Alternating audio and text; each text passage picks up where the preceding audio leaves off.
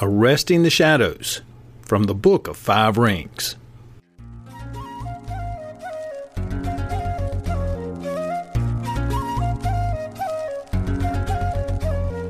Exploring the culture, the adventure, and the impact of martial arts. That's what we do at Kung Fu Podcast, and I'm your host, T.W. Smith. I greatly appreciate you joining me today and including me as part of your martial arts journey.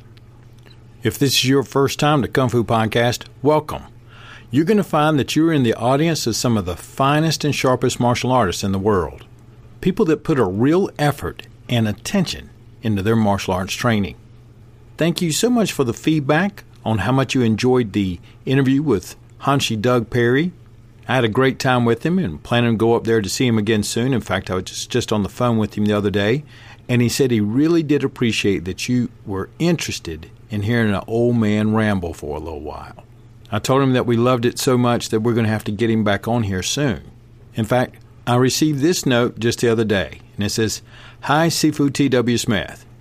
As per usual, fantastic work. I really appreciate what you do.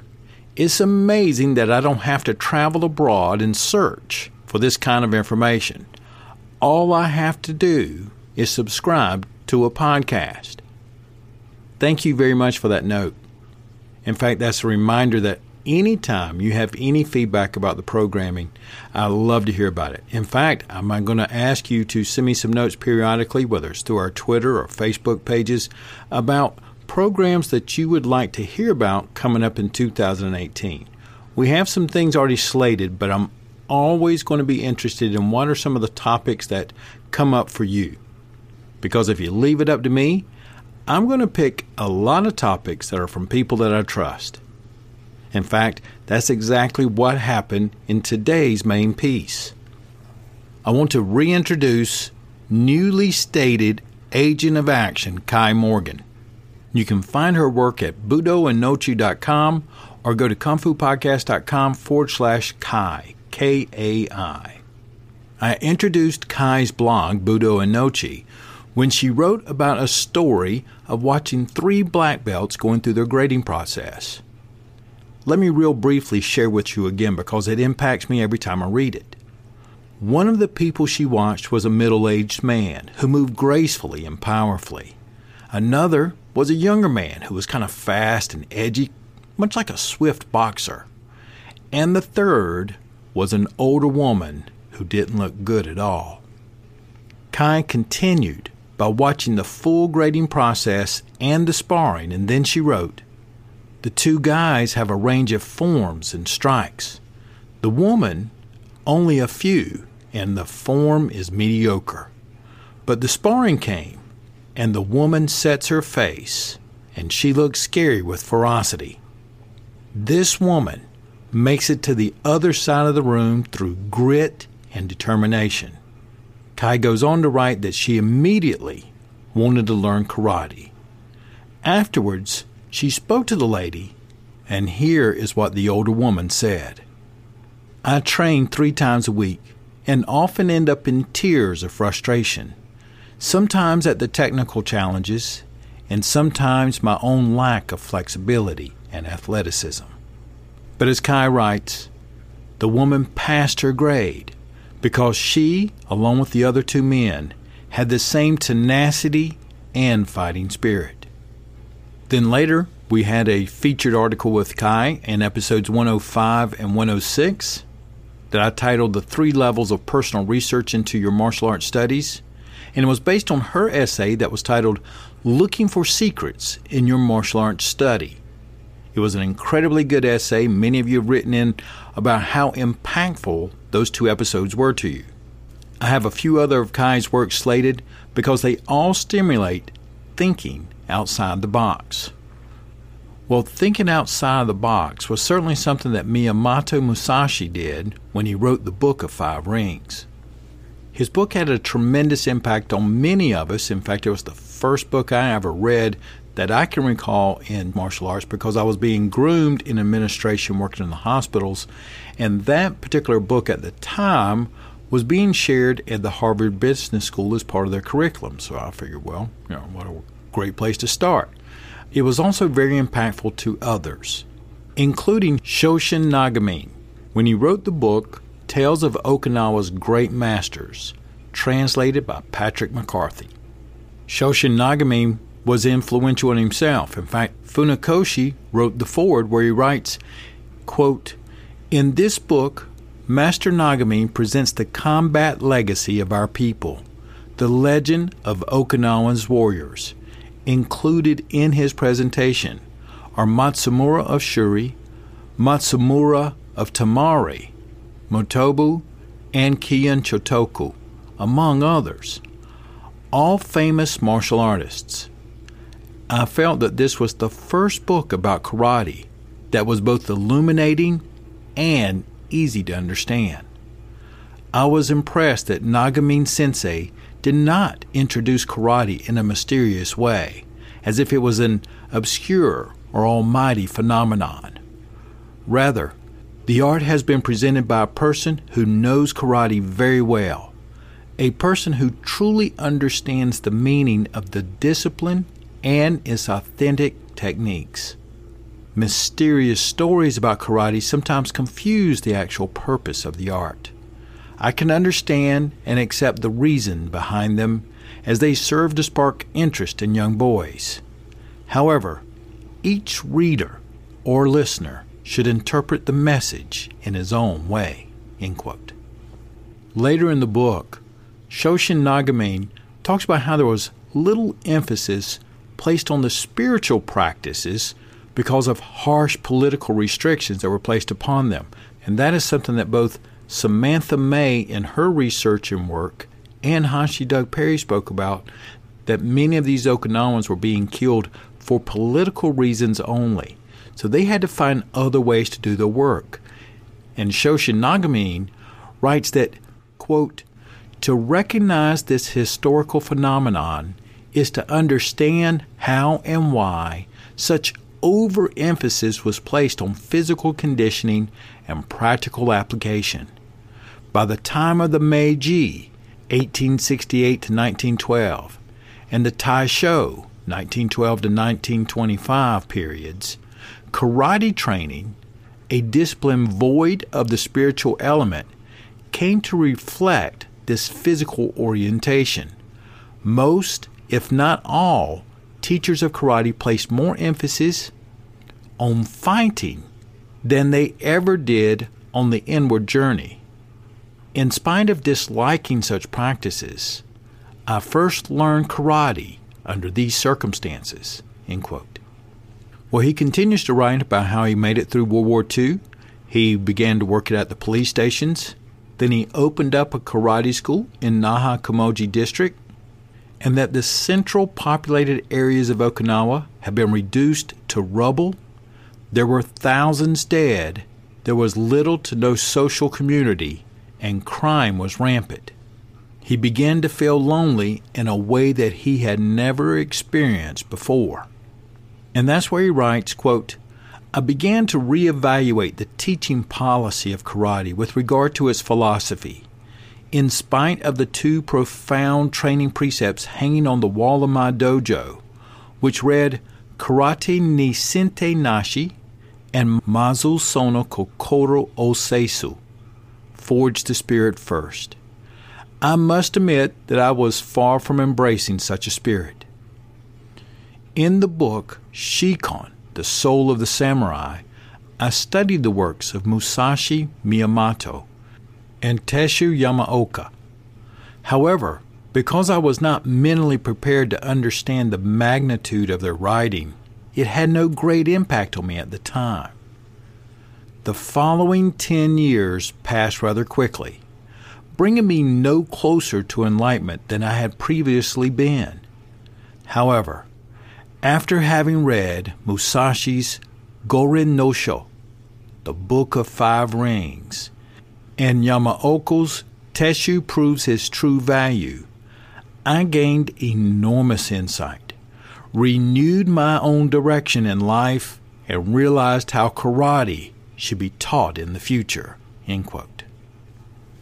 So the Book of Five Rings has had an amazing impact on many, many people. And in this episode, Kai Morgan is going to explore one piece of it.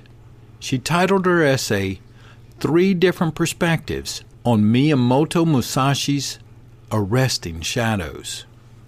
The Book of Five Rings is dated 1645, and the phrase arresting shadows is a principle to be used when adversaries' aggressive intentions toward you are perceptible. The Book of Five Rings introduces many concepts like arresting shadows, but it doesn't explain the detail about how to implement this in practice. Instead, Musashi advises you to explore and discover each point for yourself via careful reflection and thorough practice. So you can't draw on the Book of Five Rings directly in the same way as a formal textbook, or read it from cover to cover like a novel. It's more like a collection of hints, which may be fleshed out over time through transmission from a good teacher and your own private martial arts study and reflection. As a side note, I refer to this book as a pickup book. And by pickup book, what I mean is that I have several books that I just pick up, open it up, and see what they are. So, for example, the Book of Five Rings, the 48 Laws of Power, and as well as the Tibetan Book of Living and Dying. Usually, when you open it up, you read the first thing that comes to you, you'll find that in a paragraph or so, you'll have a good month's worth of work. Kai continues by writing that she's been fortunate to meet Sensei Takeshi Tanagawa, who has a wise approach when you're trying to read and evaluate a critical text like the Book of Five Rings. The suggestion is to read it from three different lenses one lens as a warrior, another as a scholar, and another as a monk. Through Kai's essay, we're going to apply this framework to Musashi's passage on arresting shadows and see what emerges from it. Kai states that she isn't specifically trained in Sensei Tanagawa's way of reading text, so this is an interpretation of what the approach could look like if you were going to interpret it from the perspective of a warrior, scholar, or monk. So let's get into the text itself, and we're going to start with Thomas Cleary's translation. Arresting shadows is something you do when adversaries' aggressive intentions toward you are perceptible. In large scale military science, this means to arrest the enemy's action at the point of the very impulse to act. If you demonstrate strongly to opponents that you control the advantage, they will change their minds, inhibited by this strength. Then you change your attitude too, to an empty mind, from which you can take the initiative and seize the victory.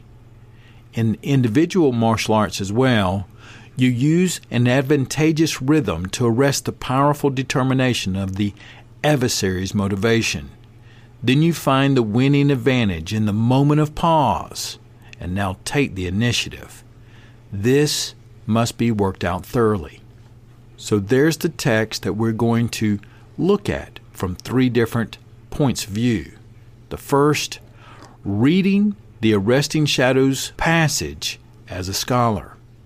For simplicity, Kai structures this section in line with the blog post from Dustin Wax titled Advice for Students How to Read Like a Scholar, who suggests reading a text with the following questions in mind. And the first question What is the author trying to say? Kai writes that Musashi seems to be advising us to seize the initiative and proactively change the other person's mind in order to control them. He then advises you to change your own mind too, to put yourself into the right place to seize victory. The five rings, or scrolls, are earth, water, fire, wind, and void. Arresting Shadows appears in the fire scroll, which compares combat to fire. Musashi explains that people often focus on little things in their training, such as the minor advantages of speed or training their hands and feet in this way. In the fire scroll, he takes a bigger picture view, explaining that the best training for eliminating enemies comes from understanding the principles of how real combat works. Arresting shadows is one of the strategies he advises for taking control in battle. The second question you can ask as a scholar interpreting that passage how does the author say what they're trying to say? Well, a metaphor can convey so much more than a direct description. Aristotle once wrote, Ordinary words convey only what we know already. It is from metaphor that we can best get hold of something fresh. Applying Aristotle's thoughts, Musashi is using a beautiful, powerful, and complex metaphor. The Japanese noun kage is ambiguous. It has seemingly contradictory meanings that include shadow, silhouette, figure, shape, reflection, image, ominous sign, light like the stars or moon, a trace, a shadow of one's former self. The verb oseru can be translated in different ways. This means that kage o oseru has been translated variously. For example, controlling the light by William Scott Wilson, or to hold down a shadow by Victor Harris. Now, I made a side note there that these are all very reasonable English translations, and just like when I'm reading a Chinese martial arts text, you always have to remember that no matter how good that a translator is, there's always something inherently lost through the translation. It sometimes just loses some of the culture or the edges of the context. Kai made a note in her footnotes that as a non native speaker of Japanese, this messes with her head quite a bit. How can the same word have such opposite meanings?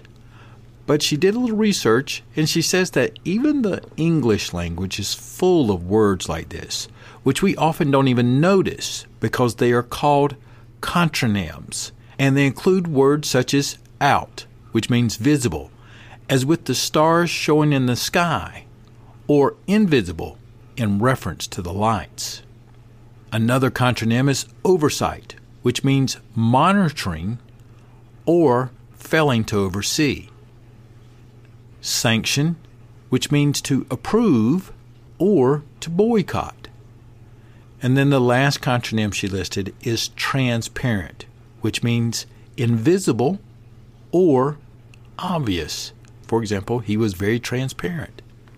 Well, Kai continues, and she says that this ambiguous image gives us a sense of yin balanced with yang, of working with an inexorable natural principle of controlling something that may seem intangible and impossible to control. The third question you can ask as a scholar is why is the author's point important?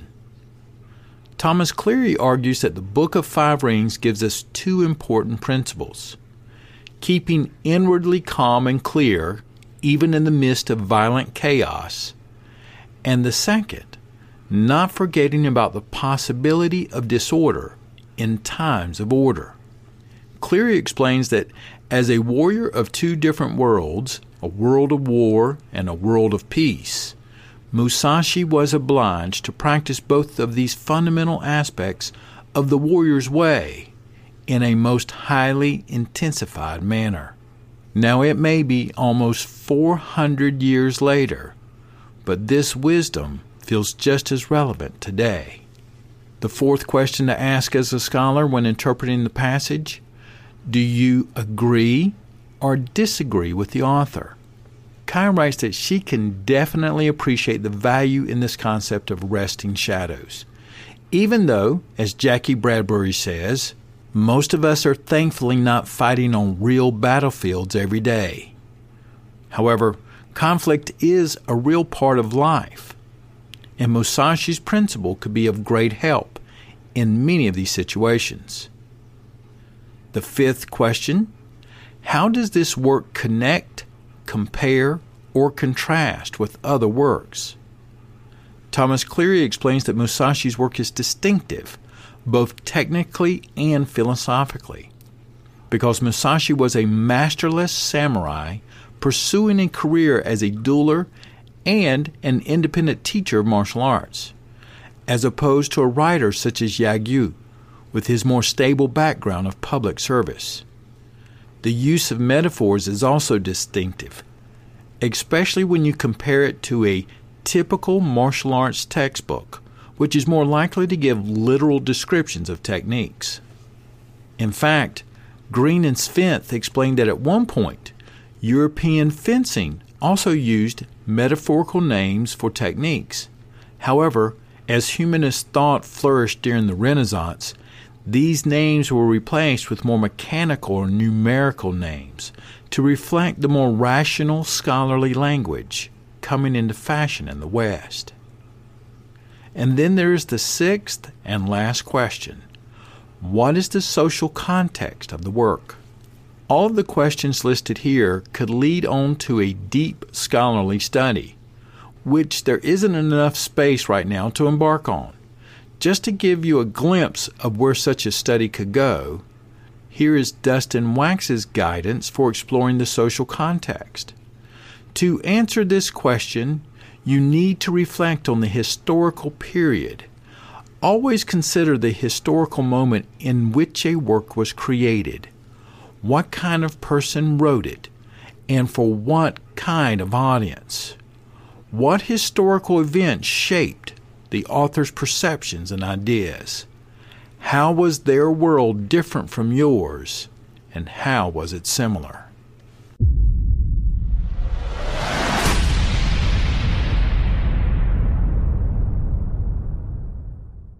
Okay, so that's the conclusion of part one reading Miyamoto Musashi's Book of Five Rings, the chapter of fire, and the phrase, or I should say, metaphor, of how to use arresting shadows.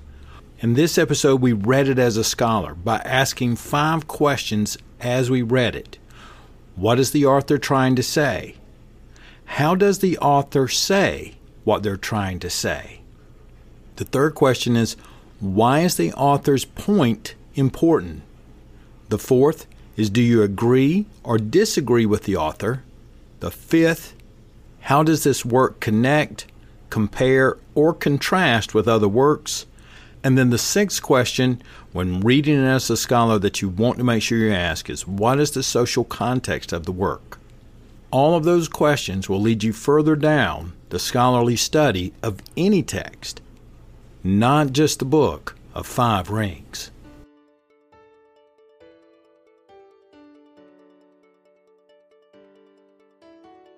We're going to take that same passage and we're going to read it again as a warrior and then read it again as a monk.